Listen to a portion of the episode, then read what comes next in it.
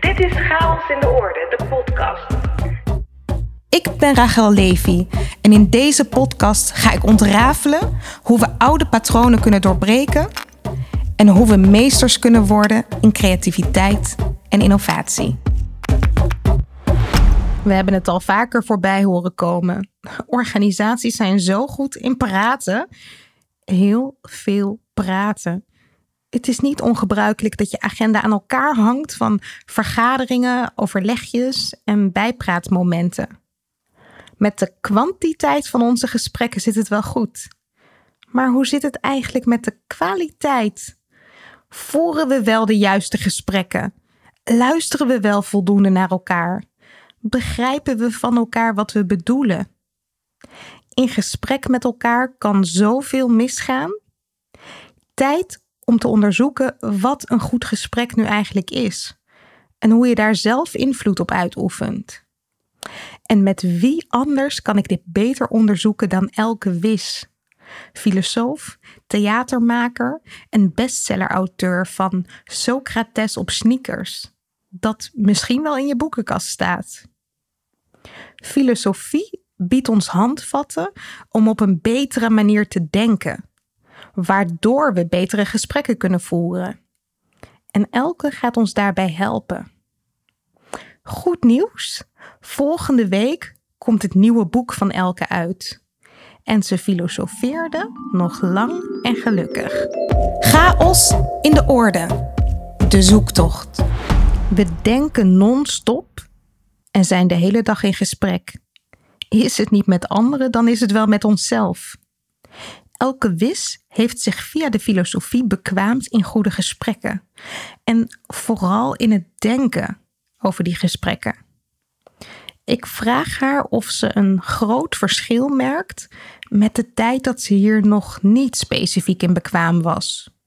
Ik denk wat wel een verschil is, is dat ik toen veel sneller geneigd was om advies te geven. Dat is sowieso van de paar gespreksmissers waar je in kan vervallen, is dat echt mijn valkuil. Dus ik denk dat ik dat veel meer deed. En ik ervaar zelf een groter verschil nog in mijn eentje. Namelijk dat ik door al die training en vragen stellen en kritisch denken veel beter ben in mijn eigen bullshit door te prikken. Waar ik vroeger echt wel de pijnlijke vragen kon ontwijken of een beetje rechtkletsen wat krom is. Of mezelf gewoon de vragen niet durfde te stellen. Wat weer als resultaat had dat ik heel goed was in piekeren en dingen overdenken. En een interactie met iemand in mijn eigen hoofd heel groot maken en tot op het bot analyseren en dan ook nog projecteren dat ik diegene op de een of andere manier had gekwetst. Weet ik het, wat ik er allemaal bij kon verzinnen. Om later te checken bij diegene die dan zijn schouders ophaalde en zei, oh ja, zoiets zei je, maar het raakte me niet hoor. Dus dat is een groter verschil nog dan per se interacties met anderen. Filosofie is de leer van het denken. En ook al denken we van jongs af aan, toch is de manier waarop niet echt te vergelijken. Elke heeft dan ook haar oude manier van denken moeten vervangen door een hele nieuwe manier. Ik kwam er namelijk achter, en zo kijk ik er nu ook naar, dat wat ik denken noemde, eigenlijk helemaal geen denken was. Maar piekeren of fantaseren of associëren. Dat is wel allemaal gedoe in je hoofd, wat we dan denken noemen. Maar bij nader inzien vind ik dat helemaal niet. Echt denken, wat filosoferen ook is eigenlijk gestructureerd en gedisciplineerd. En dat zijn echt wel twee woorden die belangrijk zijn. Structuur en discipline. En dat is natuurlijk niet of nauwelijks aanwezig bij piekeren. Hoezo structuur, discipline? Dat is gewoon jezelf de ellende in fantaseren, zou ik maar zeggen. En hetzelfde geldt voor überhaupt fantaseren en associëren. Dat is niet gestructureerd en ook niet zo gedisciplineerd. Dus als je jezelf daarin gaat trainen, structuur en discipline, dan vervang je inderdaad die ongeorganiseerde toestand voor een gedisciplineerder vorm. Zonder die discipline en structuur waar Elke het over heeft, raken we voortdurend met ons denken in de knoop. We denken doorgaans heel chaotisch. We maken gedachten niet af. We halen oorzaak en gevolg door elkaar. We maken cirkelredeneringen. Ons denken hangt niet aan elkaar van dingen die gestructureerd, gedisciplineerd en goed doordacht zijn. Ja. Elke beschrijft haar allereerste kennismaking als 20er met Socratische filosofie. Het was tijdens de eerste dag van een introductiecursus in praktische filosofie. Waarbij het voorstelrondje iets over de docenten. Het was zo'n hele dag van 10 tot 4 of zo. En ergens na de lunch begonnen we dan aan een Socratisch gesprek. Wist ik veel. Ik hoorde alleen maar 1 groep gaat observeren, andere groep gaat een gesprek voeren volgens de Socratische methode. Ik dacht nog, nou, het zal wel wat wezen dan, als het zo'n moeilijke naam moet hebben. En dat was dus ook zo. Ik zat in de observatiecirkel, dus de buitenste cirkel. En daarbinnen waren denk ik 8 mensen een Socratisch gesprek aan het voeren. Over de vraag iets van, is liefde voor je kinderen onvoorwaardelijk? Zoiets.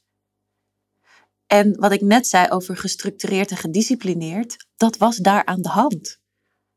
Iedere uitspraak werd gewogen en moest je verantwoording voor afleggen. En kon een vraag over worden gesteld, waardoor je eigenlijk achter de eerste hobbel van je oppervlakkige denken kwam. En dan moest gaan uitleggen wat je tot dan toe nog nooit had hoeven uitleggen, maar wat voor jou heel vanzelfsprekend was. Met als gevolg dat je dus ging twijfelen aan je eigen gelijk. En door de vertraging die erbij kwam kijken, dus er werd 1 vraag gesteld, daar werd een antwoord op gezocht. Dat antwoord werd gewogen en bekeken van, hé, dat klopt volgens mij niet helemaal wat je zegt. Werd er een ander argument naast gelegd. Toen dacht ik op dat moment, hoe kan het dat ik nu ergens in de 20 ben, eind 20 of zo, en voor het eerst het idee heb dat ik een dialoog zit te voeren. Terwijl ik toch heel veel dingen in mijn leven al dialoog heb genoemd. Maar bij nader inzien veel meer langs elkaar heen praten was. Of verhalen en anekdotes uitwisselen. Of debatteren, discussiëren, elkaar overtuigen. Dacht ik toen pas, ho even. Dit is een heel andere orde van luisteren en doorvragen. En uitleggen wat je zegt en waarom je dat zegt. En dat ik ooit had gezien en ervaren. We noemen conversaties dialogen, terwijl dit vaak niet zo is. We leren in onze jeugd ook niet echt hoe je een goede gesprekspartner kunt zijn. Als Elke terugkijkt naar haar onderwijs, ziet ze dat een dialoog nou niet bepaald gestimuleerd werd. Bij ons op de basisschool was natuurlijk een hiërarchieding. Je hebt de juf of de meester en die heeft de antwoorden. En zeker toen ging didactiek heel erg over, raad eens wat er in mijn hoofd zit. Dus dat soort vragen stelde de juf of meester dan. Wie weet er hoe het komt dat in de ijstijd... Nou, dan is het gewoon, oké, de juf of meester heeft het antwoord en wij gaan met z'n allen pijltjes schieten en iemand schiet wel raak een keer. Dus dat was één onderdeel, denk ik. En onderling ja, ging het natuurlijk ook over verhalen vertellen en uitwisselen. En ja, sowieso was ik daar natuurlijk niet echt mee bezig. Maar school ging over de juf of meester heeft het antwoord. En wij gaan dat antwoord dan ook leren. En leren herhalen. Ik zat ook nog eens op een christelijke basisschool. En op een christelijke middelbare school trouwens. Dus ook dat zorgt voor een bepaalde blik die niet per definitie uitnodigt tot zelfdenken en dingen bevragen. Dus ze zeggen wel eens dat je in je latere leven dat gaat nastreven waar je vroeger het tekort aan had of wel behoefte aan had. Ja, ik geloof dat dat misschien hier wel op gaat. De afstand die Elke nu professioneel inbouwt om haar eigen denken te bevragen en in gesprekken te vertragen, ligt heel dicht bij haar eigen natuur. Ik heb nooit zo de neiging gehad om mee te praten, maar wel om mee te kijken. Als kind werd ik een beetje weggezet als dromer. Ik zat liever... Mijn moeder vertelde wel eens een verhaal. Ik zat op scouting en dan deden ze ieder jaar een kamp. En dan probeerden ze dan heel lief en heel leuk en super iets, echt een feestje van te maken. En dat kamp werden we opgehaald met een brandweerwagen. Nou, het is natuurlijk vet cool. De hele club kinderen, 12, 13 of zo, opgehaald worden met een brandweerwagen. En mijn moeder, ik herinner me er niks van, maar zij zegt ja, Iedereen zat natuurlijk te juichen en was helemaal door het dolle heen, want ze mocht in een brandweerwagen. Er was één meisje, dat zat in de hoek met een boek. En dat was ik. Dus ik had blijkbaar nooit zo de neiging om me in de toestand te storten, maar meer om me terug te trekken en te observeren. En dat deed ik ook bij gesprekken. Op verjaardagen was ik al heel snel in zien en horen van, jij vraagt, goh, wanneer heb je voor het eerst zwemles gehad? En jij gaat een heel verhaal vertellen over sushi eten bij de Chinees, waar je ziek bent van, hoe kan dit? Dat sluit toch niet op elkaar aan? Dus daar was ik als kind al vrij gevoelig voor. Had ik dat heel snel in de gaten. Van, hier, jullie zijn iets anders aan het doen dan wat je denkt dat je aan het doen bent, denk ik. En nu zie ik dat natuurlijk nog scherper. Dat er in veel gesprekken iets misging, voelde Elke intuïtief wel aan. Inmiddels kan ze vanuit haar vak ook verwoorden hoe dat komt.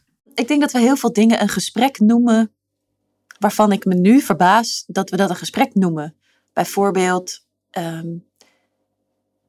iedereen kent het wel, op zo'n verjaardag ontstaat er een discussie over een hot topic, MeToo, discriminatie, Zwarte Piet, noem het maar.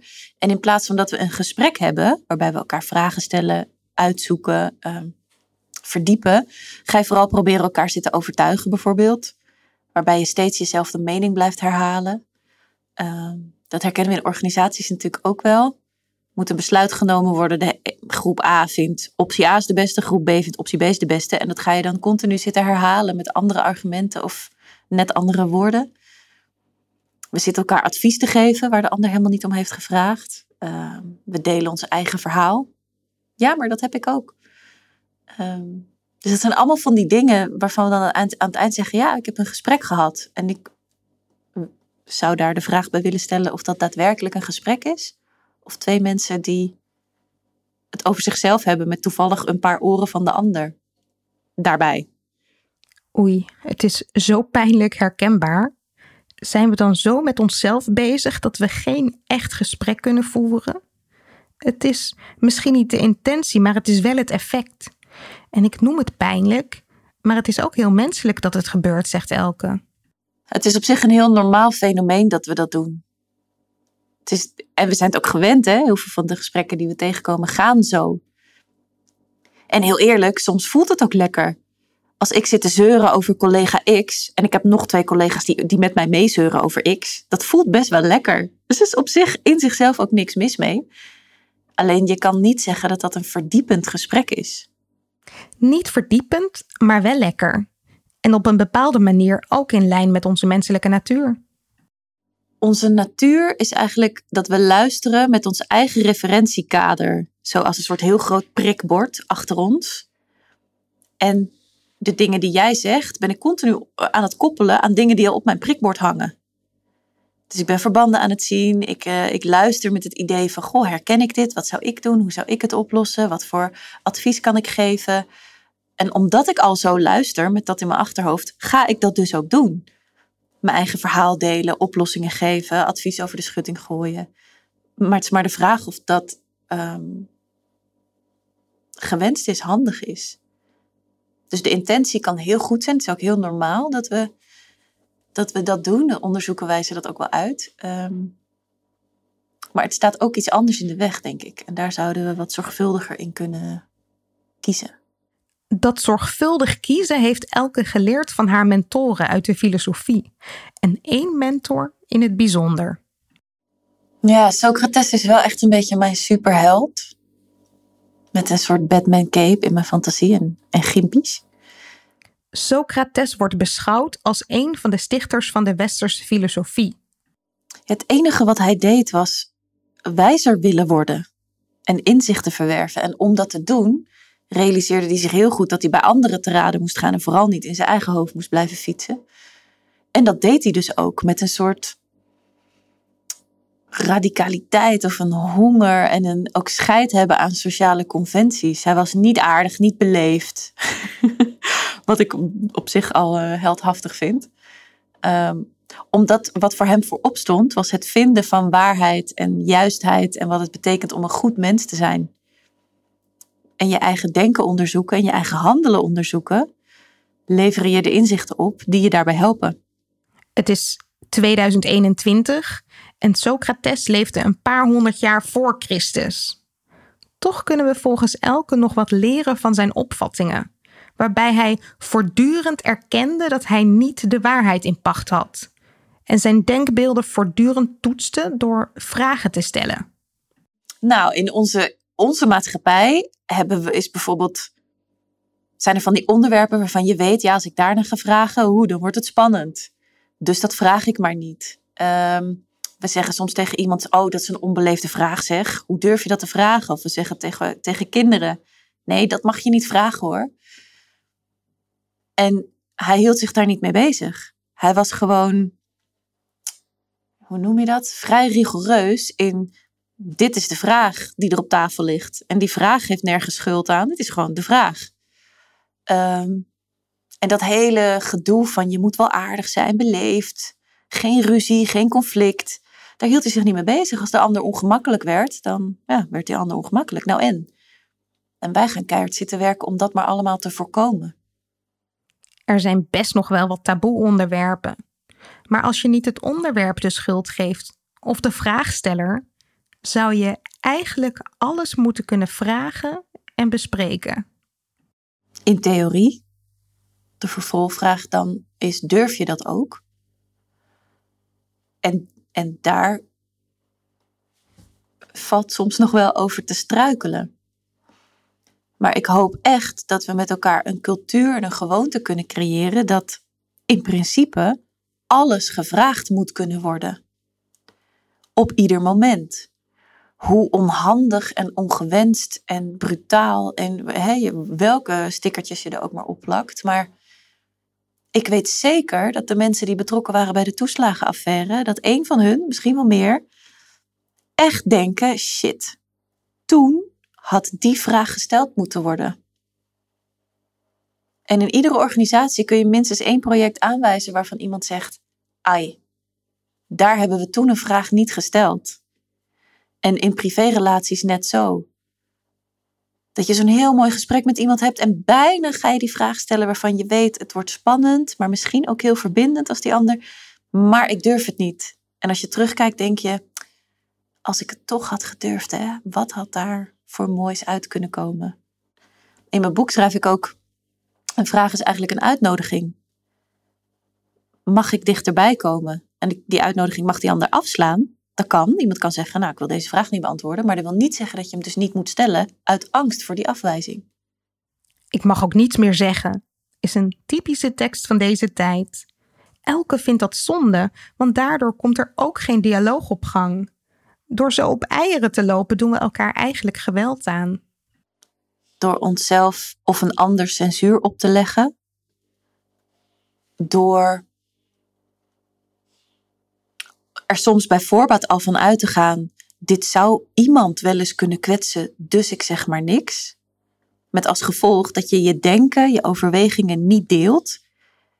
Ze dus ook niet bevraagd kunnen worden en je niet tot nieuwe inzichten kan komen. Hoe funest is dat? Er is altijd wel iemand op de wereld ergens door een uitspraak geraakt. Dus volgens die logica zou je inderdaad niks meer kunnen en mogen zeggen, want er is altijd wel iemand op zijn tenen getrapt. Liever zou ik zien dat je wel een poging doet tot iets zeggen. En dan is vervolgens ook, denk ik, de taak dat we dat wat een ander zegt, wat ons mogelijk misschien kwetst, dat we daar niet meteen op inhakken. Maar vanuit vertraging en afstand de dingen is analyseren. Ik denk dat dat meer oplevert dan vanuit een primaire emotie reageren. En dan verwachten dat de ander zijn woorden aanpast. Of dingen niet meer zegt. Of dat mag je niet zeggen. En ook niet op die manier. Elke deelt een voorbeeld waarin ze dit zag gebeuren. Het was in een Facebookgroep over geld besparen. Er werd een column gedeeld over 5 manieren waarop je geld kan besparen. Ik noem maar iets. Nou, er zaten hartstikke leuke tips tussen. Van spaarzegeltjes bij de supermarkt. Tot kijk eens kritisch naar of je die zakjes met gesneden groenten wel of niet wil kopen. Want ze zijn duurder.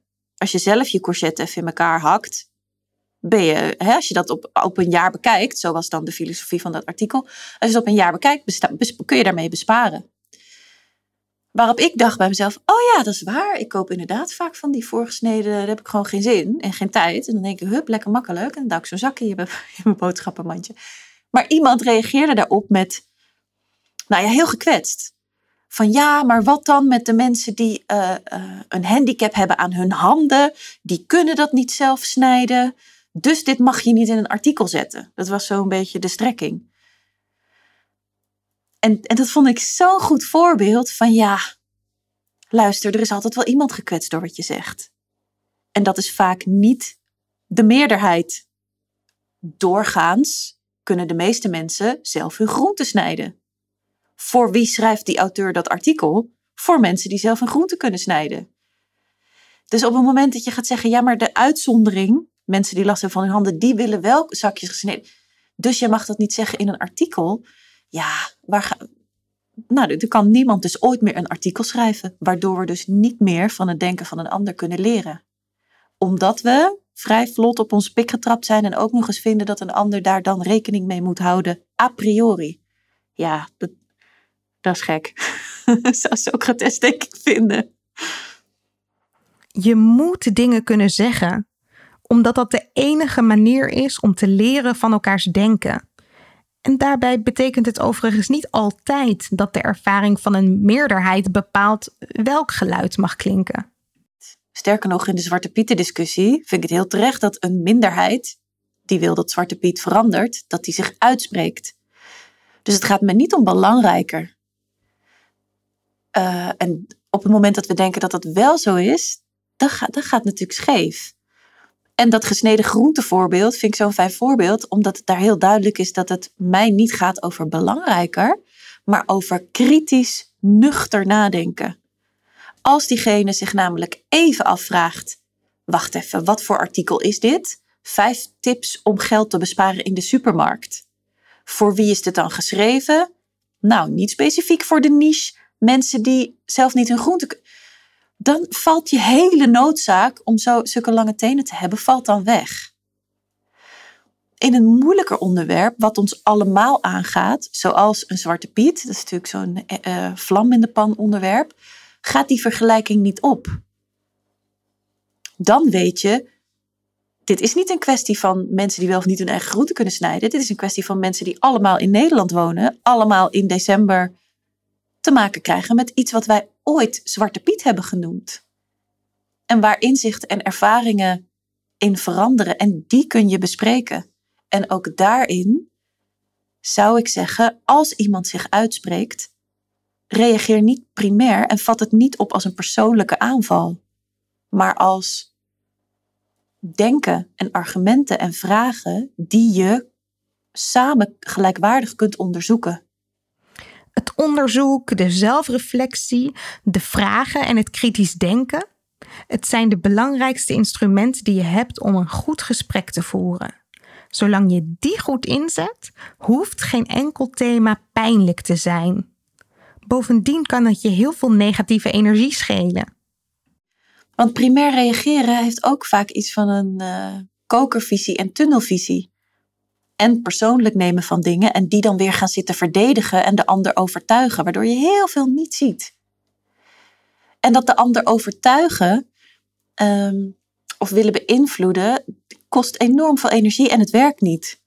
Ook dat hebben onderzoeken inmiddels uitgewezen, dat als je argumenten gebruikt tegen iemands overtuiging, raakt die alleen maar verder. Raakt die hersenpan alleen maar verder in de stress en in de vecht- of vluchtmodus. Dus dat heeft vrij weinig zin. Ik wil niet zeggen dat afstand nemen, observeren en analyseren geen of minder energie kost. Dat is ook hard werken, vaak. Maar wel constructiever. Denk ik. Terwijl ik natuurlijk ook wel heb geobserveerd, haha, pun intended, dat mensen ook een bepaalde energie halen uit heel fel en geëmotioneerd reageren en roepen. En dan doet de ander dat terug en dan kan jij nog harder. Ja, sommige mensen vinden dat fantastisch en krijgen daar energie van. Ik vraag me af hoe constructief dat aan het eind is als je er wel samen uit wil komen. Er samen uitkomen. Is dat niet waar samenwerken over gaat? Om samen tot resultaat te komen, zal je ook goed met elkaar moeten communiceren. En dat gaat verder dan een wekelijkse mededelingenronde en een rondvraag na afloop. Toch blijft het meestal daartoe beperkt. Elke raadt aan om bewuster bezig te zijn met de gesprekken die worden gevoerd. Het filosoferen, het nadenken, gestructureerd en gedisciplineerd. Ja, ik moet heel eerlijk zeggen, dat is misschien een beetje een boute uitspraak, maar hoe langer ik hier professioneel mee bezig ben, hoe meer ik me afvraag waarom er niet in iedere organisatie een beroepshorsel wordt aangenomen. Gewoon iemand die als enige doel heeft om de directie of het managementteam te wijzen op, hey, hier veronderstellen jullie iets wat je nog eens kunt bevragen of dat wel zo is. Of hier maken jullie met z'n allen een denkfout. Of hier zie ik een cirkelredenering. Of die bij een vergadering gaat zitten. Gebeurt ook wel hoor. Filosofen worden wel eens uitgenodigd bij een vergadering. Vind ik heel goed. Die in een vergadering gaat zitten en gewoon ingrijpt op het moment dat iemand geen antwoord geeft op de vraag. Of heel veel woorden gebruikt en alsnog niks zegt. Dus ik denk, zeker in de organisaties van nu, spelen denkvragen. Hoe denken wij over duurzaamheid? Hoe willen wij ondernemen? Wat voor footprint willen wij achterlaten als organisatie? Hoe willen wij in de maatschappij staan? Dat zijn allemaal denkvragen. Ja, je gaat niet googlen of Wikipediaën om in de hoop dat antwoord te vinden. Daar moet je gesprekken over voeren met elkaar en met jezelf. En die vaardigheden om dat goed te doen, ja, dat lijkt me wel handig om die in huis te hebben als organisatie. Zo'n huisfilosoof toelaten in de boardroom is voor organisaties heel spannend. Ze krijgen toch een spiegel voorgehouden die misschien iets laat zien wat niet zo fraai is. En toch gebeurt het op sommige plekken al wel. Zo vertelt Elke dat Andrew Taggart een tijdje de huisfilosoof was van Google. Google kwam er ook achter dat ze, hoe groter ze werden, hoe meer tunnelvisie er ontstond en hoe meer veronderstellingen, waar we impliciet vanuit gaan zonder ze ooit nog te bevragen, er waren.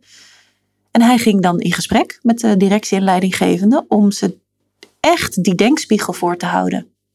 De spiegel die organisaties krijgen voorgehouden is soms best confronterend. Dat is ook de ervaring van Elke, die met haar team in verschillende organisaties komt. We confronteren ze eigenlijk altijd met hoe slecht ze luisteren. Daar hebben we dan hele leuke oefeningen voor. Want als jij mensen vraagt, ben jij een goede luisteraar? Soms zijn mensen zo eerlijk om zichzelf een onvoldoende te geven, maar niet vaak. Dus daar hebben we dan oefeningen voor, waardoor mensen wel een beetje door de mand vallen.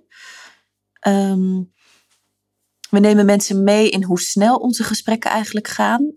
En dat we daardoor eerder associëren dan samen nadenken. Ik neem ze mee in die gespreksvalkuilen van je eigen verhaal delen of advies willen geven in plaats van vragen stellen en verdiepen. Ik probeer er ook wat onderzoeksbewijs bij te leveren. Van, je moet niet alleen mij op mijn blauwe ogen geloven en je eigen ervaring in de oefeningen. Maar er is ook onderzoek gedaan naar waarom we graag over onszelf spreken of waarom argumenteren bijvoorbeeld niet werkt. En het mooie aan kritisch denken en vragen stellen is dat je kunt het erover hebben. Je kunt mensen oefeningen laten doen waarin ze zichzelf tegenkomen en leren hoe het dan wel kan. En er is nog een derde component, dat is in een workshop of training gebeurt het natuurlijk ook in het hier en nu. Dan steekt iemand zijn hand op en zegt iemand bijvoorbeeld, Elke, mag ik even een vraag stellen? Dan zeg ik, ja hoor. Nou, ik zat namelijk eens te denken. En dan is een deel van het werk wat we te doen hebben als het gaat over discipline, is diegene afremmen en zeggen, ho even, je zegt ik ga een vraag stellen, maar de eerste paar woorden die je uitspreekt beginnen met ik zat te denken. Dat is geen vraag. Dat is een monoloog of een uitleg of een hypothese of een mening, maar het is geen vraag. Dus conceptualiseer de hele tijd wat je gaat doen. Als je zegt ik ga een vraag stellen, stel dan een vraag. 1. Niet 26, maar 1. En zorg dat het echt een vraag is. En als je erachter komt, ik ga eigenlijk helemaal geen vraag stellen, maar ik wil mijn eigen visie delen met de groep en kijken wat zij ervan vinden. Ga dan je visie delen met de groep. Maar we zijn ons dus al zo snel en zo onbewust van wat we eigenlijk doen, dat we dat al helemaal niet meer doorhebben. Dus daar confronteer ik mensen dan op die manier mee in een training of workshop. Voor betere gesprekken in een organisatie is het handig dat iedereen begrijpt welk gesprek nu eigenlijk wordt gevoerd en wat er van de gesprekspartners wordt verwacht. Wat ik in ieder geval heel vaak zie, is dat er moet een project of er moet een aftrap of er moet iets met een groep. En niemand denkt van tevoren na over wat willen we eigenlijk in dit uur. Er is een idee en iemand begint wel en dan begint een volgende. Maar er is geen structuur, geen discipline. Nou, dat is niet zo handig. Dus wat denk ik helpt, is dat je even teruggaat en weer gaat conceptualiseren wat je wil. En als je zegt, we hebben één idee en dat willen we toetsen, dan moet je dat gaan doen. Maar dan moet je vervolgens niet gaan doen alsof het een brainstorm is. Dan zeg je, we hebben dit idee, dit willen we toetsen. Als je doel is, ik wil iedereen horen, dan moet je dus een andere structuur kiezen. Dan kun je niet zeggen, iemand begint en iemand neemt het wel over. En dan gaat het vanzelf, want dan ga je ervan uit dat iedereen evenveel assertiviteit en snelheid heeft om zichzelf gehoord te laten voelen. Dan moet je dus iets anders gaan doen. Dan moet je inventariseren 1-op-1 bijvoorbeeld. Of eerst iedereen zijn idee laten uitschrijven, dat in een hoge hoed doen en dat 1 voor 1 eruit halen, zodat je zeker weet dat je iedereen gehad hebt. Maar het begint dus bij, wat willen we eigenlijk? Willen we één idee verdiepen en uitvlooien? Of willen we iedereen horen of iets ertussenin? En als je dat weet, bepaalt het vervolgens wat je dan ook kan gaan doen om te zorgen dat dat gebeurt. En dat is volgens mij... ik verbaas me erover dat we dat zo weinig doen, want dat is natuurlijk ontzettend inefficiënt. Bert begint, Anneke doet een plasje, Kees komt er nog eens overheen en uiteindelijk hebben van de 7 mensen 3 iets gezegd. En kom je een week later bij elkaar en dan willen de andere 4 ook nog. Want die hebben er ook over nagedacht. Maar dan kun je weer opnieuw beginnen. Voor je een overleg organiseert, zou je je moeten afvragen, wat wil ik er precies mee bereiken? Als je dat niet doet, kan dat tot een enorme mismatch leiden tussen verwachtingen van de deelnemers en het resultaat. Ik had laatst een paar maanden terug zelf nog zo'n moment. Daar had ik het ook achteraf over met diegene. Die ging een gesprek aan met echt wel een behoorlijke groep, 11 man of zo. Terwijl eigenlijk achteraf bleek dat diegene het al lang wist. Ze wist al lang wat ze wilde doen. Alleen voor de vorm of de harmonie, of nou ja, kun je helemaal uitvlooien bij jezelf wat dan je beweegreden is, wilden ze nog de rest horen. Terwijl iedereen het ergens wel voelde of doorhad en ook gebaat was bij dat ze gewoon had gezegd, jongens, dit is de richting die ik op wil. Dit is de mededeling en dit heeft het voor jullie voor consequenties. Veel helderder. Maar we denken, nee, iedereen moet gehoord worden. Iedereen, nou, dat hoeft misschien helemaal niet. Dus vraag jezelf af, is het een brainstorm of is het een briefing? Dat lijkt me de eerste handige check. Zo'n verspilling van tijd en energie. Ongetwijfeld heb jij daar ook mee te maken in je werk. Volgens mij initiëren we heel veel gesprekken of vergaderingen vanuit het idee, ja, dan kunnen andere mensen zich ook laten horen. En dat vinden ze dan fijn. Terwijl ik in dat voorbeeld wat ik net aanhaalde, heel veel rust had gehaald uit... Gewoon iemand die zegt, die kant gaan we op. Zijn er nog vragen? Dat is een veel helderder ding dan... nee, ik ga nu jullie mening vragen, maar eigenlijk weet ik stiekem ook al wel wat ik ga doen. Terwijl het kan natuurlijk wel, hè? Dat was een ander heel goed voorbeeld van een andere organisatie waarbij ik was. Daar was heel duidelijk van, jongens, iets met corona. Van gaan we online of niet? Van jongens, ik weet nog niet welke kant ik zelf op wil. Ik wil heel graag weten hoe jullie erin staan. En dan ga ik over nadenken en kijken wat ik met jullie input het beste vind. Nou, dan weet je gewoon waar je aan toe bent en wat je dus ook bij te dragen hebt aan het geheel. Als je dat niet weet, ja, dan ga je schieten vanuit je eigen referentiekader. En dat is misschien niet heel effectief. Als organisator van een overleg heb je een verantwoordelijkheid om duidelijk te zijn. Maar als deelnemer aan een overleg heb je natuurlijk ook invloed op wat er gebeurt. Wees je er dus ook bewust van dat als jij niks zegt in een vergadering en gewoon je probleem of je oplossing of je idee deelt, dat andere mensen dat vaak onbewust opvatten als, oh, daar moet ik er ook iets van vinden. Als je dat niet wil, zeg dat dan. Dat geeft de ander namelijk heel veel rust en het scheelt heel veel tijd en ruis en gedoe. Dat betekent dat je duidelijk bent over je inbreng. Dat je voordat je de inhoud deelt, zegt wat je gaat doen. Bijvoorbeeld, jongens, ik heb een nieuwe marketingstrategie bedacht. Die ik even wil uitproberen de komende 3 maanden. Dat is namelijk dit en dit en dit en dit en dit. En ga misschien ook gewoon zeggen, ik heb geen behoefte aan andere ideeën. Ik weet dat die er zijn, maar nu gaan we even dit proberen. Ik ben wel benieuwd of je vragen hebt over dit plan en wat het voor jouw functie betekent. Dus gewoon heel duidelijk zeggen wat je wel en niet wilt. Terwijl als je dat wel wil, van jongens, ik zit met deze vraag. Ik heb behoefte aan andere perspectieven. Wil je eens met me meedenken? Dan is het ook heel duidelijk wat die anderen gaan doen.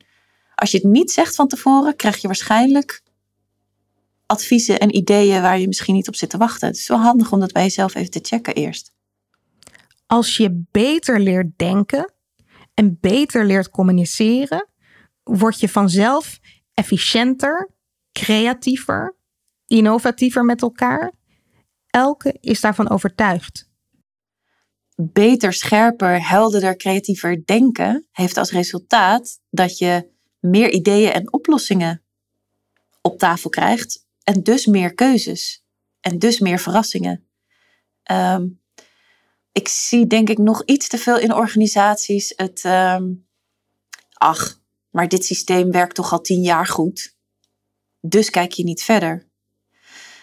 En het is ook inherent denk ik aan mens zijn en langer met dezelfde mensen optrekken, is dat je zonder dat je het doorhebt, bepaalde dingen vanzelfsprekend worden.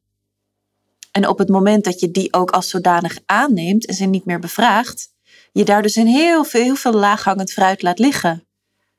Totdat er soms een soort vreemde eend in de bijt komt. Iemand die van buiten de organisatie komt die zegt, waarom doen jullie dat zo? Dat kan namelijk nog op 10 andere manieren. Ja, daar heb je beter denken voor nodig. En beter denken bestaat ook uit dat je dan niet tegen iemand zegt, nee joh, wij doen het al 10 jaar zo, laat nou maar. Maar dat je zegt, er zijn dus meer opties. Oké, laten we eens opnieuw herijken wat we nu doen, wat er ook kan en wat nu op dit moment het beste is. Als je al een tijdje in dezelfde omgeving of aan hetzelfde onderwerp werkt, kun je er eigenlijk al vanuit gaan dat je ongemerkt een tunnelvisie hebt ontwikkeld. En net als in de fotografie geldt, als je iets overbelicht, belicht je de rest dus automatisch onder. Dat gaat ten koste van innovatie. Elke noemt een mooi voorbeeld van een organisatie die dat actief tegengaat. Ik weet niet eens meer waar ik het heb gelezen, dat was een hele tijd terug, maar volgens mij ergens bij een politieorganisatie, ik dacht in Amerika, maar dat weet ik niet zeker, namen ze iemand aan bij het rechercheteam die als enige functie had om de rechercheurs uit hun tunnelvisie te houden. Om ze continu te wijzen op, je focust nu op verdachte X, maar daarbij vergeet je wel dat er ook vingerafdrukken waren van Y en dat er ook een plasje bloed lag, zus of zo. En dat soort mensen heb je nodig in organisaties om je daaruit te trekken. Zo iemand die je daaruit kan trekken, hoef je niet altijd buiten de organisatie te zoeken. In iedere organisatie zijn ook kritische denkers die kritische vragen durven stellen. Het probleem is alleen dat zij al snel worden weggezet als lastig, omdat hun vragen worden ervaren als weerstand. En daar zouden organisaties best eens wat meer op mogen reflecteren. Als je bij jezelf denkt, daar is Henkie weer met zijn lastige vragen, wijst dat dus precies op wat er nodig is bij jou. Dus dat betekent als ik Henkie ben en ik stel een lastige vraag en iemand zegt, ga je weer Henkie? Bewijst dat dus precies waarom het nodig is wat Henkie daar zit te doen. Dus als Henkie zijnde wil je het liefst dan kunnen zeggen, kijk, precies deze reactie maakt dat ik deze vraag stelde. Elke hoorde in een podcast nog zo'n goed voorbeeld, waarbij een van de gesprekspartners kritisch is op wat er aan tafel gebeurt. De gast schetste een soort situatie dat hij met een paar samenwerkingspartners aan tafel zat en hij had de hele tijd het gevoel dat hij niet serieus werd genomen. De anderen waren een beetje met elkaar aan het lachen. Een beetje popiopie. En hij verzamelde op een gegeven moment zijn moed om dat te zeggen. Van goh, ik zit hier aan deze tafel en ik bemerk bij mezelf het gevoel dat ik niet zo serieus word genomen. Zoiets. En toen reageerde een van de twee anderen. Oh, gaan we huilie doen? Wat natuurlijk precies de point was. Precies een bevestiging van, kijk, dit is wat er gebeurt. Ik geef daar woorden aan. En je bevestigt ook meteen wat er gebeurt. Dus het is aan de ene kant van de tafel de taak om te zeggen, kijk, deze reactie is precies waar ik het net over had. En aan de andere kant van de tafel, om daar dan niet alsnog overheen te walsen. En daar echt eerlijk, kritisch, goed doordacht, gestructureerd en gedisciplineerd over na te denken. Anders hou je het namelijk in stand. Door niets te zeggen houd je dit soort slechte gesprekssituaties in stand. Maar wel iets zeggen kan doodeng zijn. Ik vraag me af of daar niet een bepaalde veiligheid voor nodig is. Ik vind dat hele idee van veiligheid ook een beetje overschat. Want juist die veronderstellingen die we hebben over het moet wel veilig zijn, zorgt ervoor dat we dingen dus niet zeggen en dus niet vragen. Ik denk dan, ja, we zijn geen chirurgen. We staan niet met ons gesprek bovenop een klif van 500 meter. Wat gaat je nou werkelijk gebeuren? Ja, dat iemand je niet serieus neemt, dat hij je uitlacht en so what? Waar is die veiligheid doorgaans het meest te vinden? In jezelf. Dus om het maar allemaal... We mogen het elkaar best wat moeilijker maken, juist. We mogen elkaar best wat ongemakkelijker maken met onze vragen. Wat is daar mis mee? Volgens mij stellen we veiligheid heel vaak iets te snel gelijk aan harmonie. Het moet veilig zijn en dus ongevaarlijk en dus harmonieus. En dus stel ik de moeilijke vragen niet en geef ik je nu niet terug wat je wel degelijk zit te doen. Wat jij mag zeggen of bevragen in een groep zou niet moeten afhangen van de reactie van de ander. De ander hoeft het niet oké te vinden. En verdieping en ongemak gaan nou eenmaal vaak wel hand in hand. Als het te harmonieus is, zijn mensen elkaar niet genoeg aan het bevragen en uitdagen, denkt Elke. Dan zoeken ze niet voldoende de randen van hun weten op. En dat aan mensen leren is precies waarmee ze het verschil wil maken. Ik heb mensen denk ik geconfronteerd. Ik krijg heel veel berichtjes van... Oeh, de eerste hoofdstukken van je boek vond ik helemaal niet zo leuk... want het wees me op al mijn mechanismes en reflexen... die eigenlijk helemaal niet effectief zijn. Ik denk dat de huidige tijd heel erg meehelpt. We willen innovatiever denken, duurzamer ondernemen. We willen... moeilijke gesprekken voeren op de werkvloer over diversiteit, gender, ongelijkheid, noem het maar. En we weten niet hoe. Dus we zijn het met z'n allen maar gaan ontwijken. En nu ontkomen we er niet meer aan en we hebben de handvatten niet. En ik denk dat Socrates op sneakers daar wel handvatten in biedt om dat anders te doen. En om in ieder geval te gaan doen. En ik denk dat mensen ook doorhebben dat... inzichten, antwoorden, rijkdom, mentale rijkdom heb ik het dan over, wijsheid, verbinding, vaak aan de andere kant van de vraag liggen. En dat het daar dus begint. Met vragen. En echt vragen. Niet dingen uitspreken die klinken als een vraag. Ja. Het nieuwe boek van Elke heet En ze filosofeerde nog lang en gelukkig. Hierin vertelt ze verschillende verhalen, sprookjes zou je kunnen zeggen. En die sprookjes dienen als metafoor voor situaties die iedereen herkent. En zo'n verhaal maakt het dan laagdrempeliger om jezelf en ook elkaar vragen te stellen. Vragen die ertoe doen en die je helpen om na te denken. Er zit bijvoorbeeld een verhaal in over een vrouw die bezoek krijgt van wat de dood blijkt te zijn. Dat is eigenlijk op zich best een heel licht verhaaltje als je het leest. Maar daarna kun je wel, als je het samen gelezen hebt met iemand... in gesprek met elkaar over dat onderwerp. Sterven, doodgaan, rouwen, hoe doe je dat? Dus mijn wens en hoop is eigenlijk om mensen gesprekken te laten voeren die ze anders misschien niet zouden voeren als ze die verhalen niet tot hun beschikking hadden. Omdat het te groot, te zwaar, te eng, te moeilijk lijkt.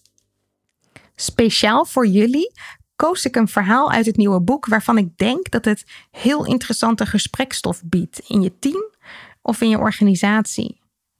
Blijf nog even hangen, dan leest Elke het hoogst persoonlijk voor. Chaos in de Orde. De zoektocht. De garçon van de ongeschreven regels. Hoe weet je dat er ongeschreven regels zijn? De jonge vrouw arriveerde op het feest. Het was een chic feest. Het soort feest in een grote ruimte met hoge ramen, antieke kroonluchters, kristallen glazen en hapjes waarvan je de naam niet kunt uitspreken.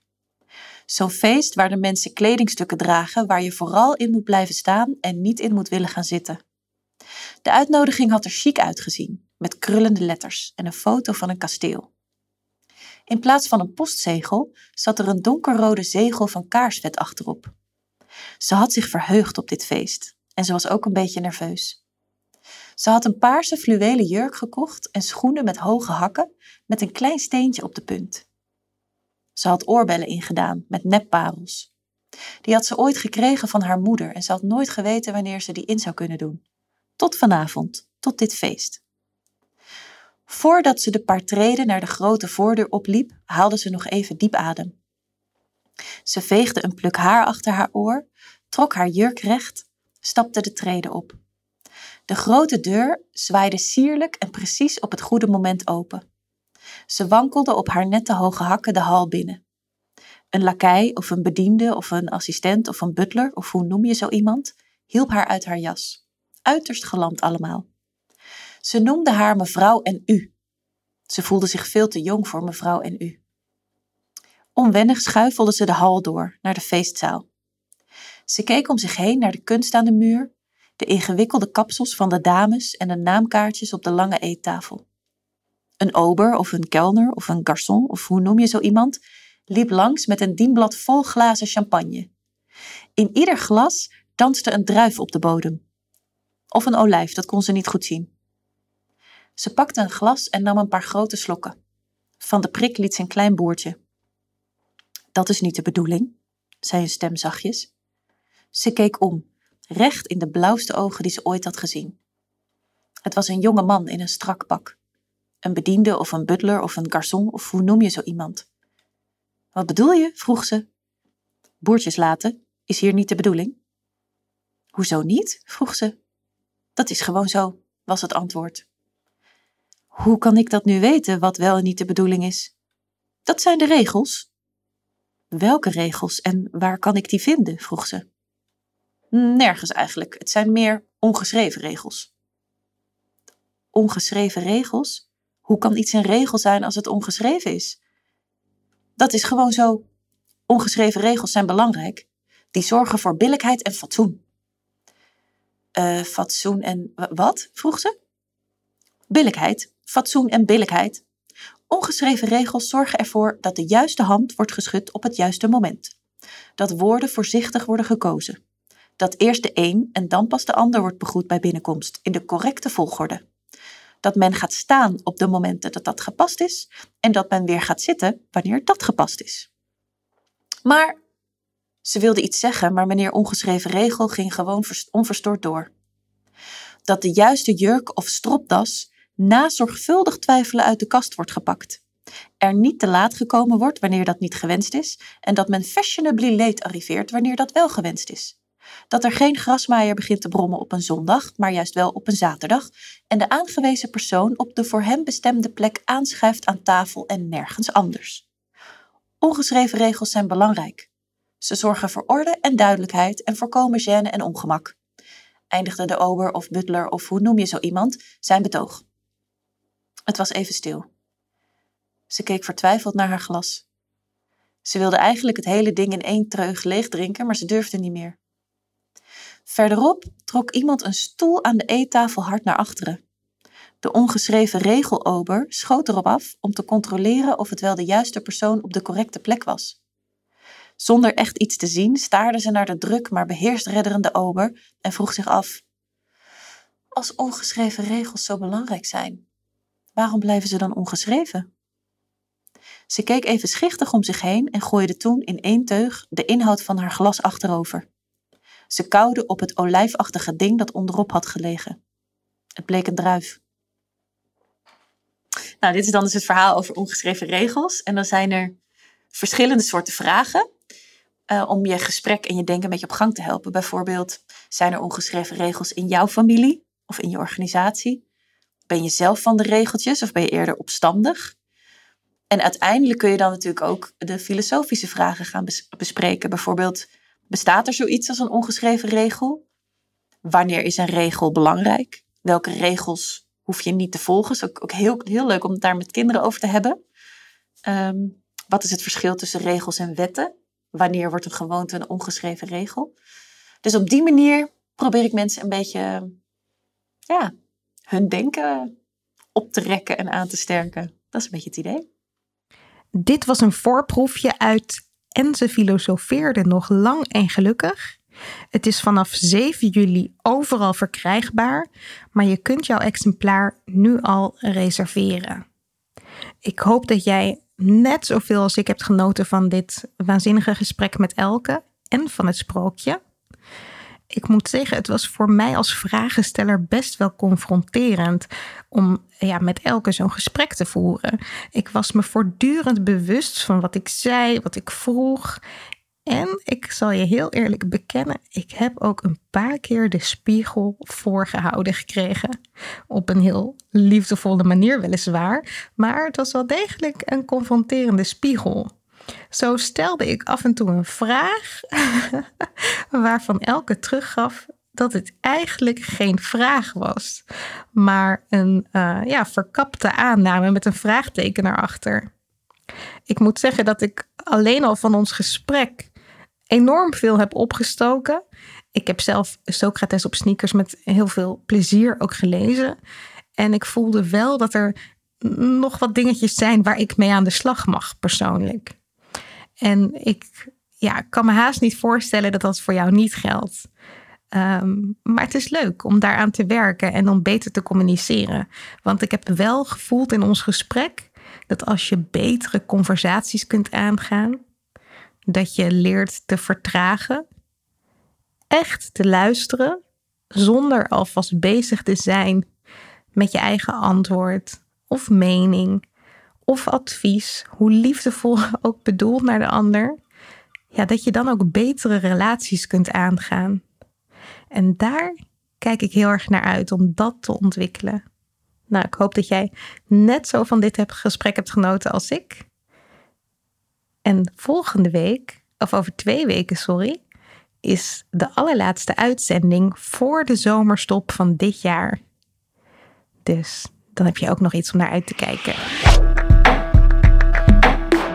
Creativiteit, innovatie. Het lijkt omgeven door een mysterieuze mist.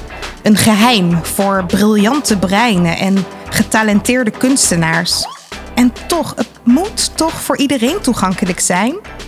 Aflevering voor aflevering graaf ik steeds een stukje dieper. Ben jij enthousiast? Abonneer je dan op deze podcast en laat een review achter in de app waarmee je luistert. Hoe meer reviews we ontvangen, hoe meer mensen deze podcast kunnen vinden. Zo zorgen we samen voor meer chaos in de orde. Wil jij zelf chaos in de orde brengen? Download dan gratis het e-book Chaos. 10 manieren om patronen te doorbreken. Je vindt het op chaosindeorde.nl/podcast. Deze podcast wordt je aangeboden door Huis van Verbeelding. Het bedrijf voor zakelijke creativiteit. Tot de volgende keer en veel chaos!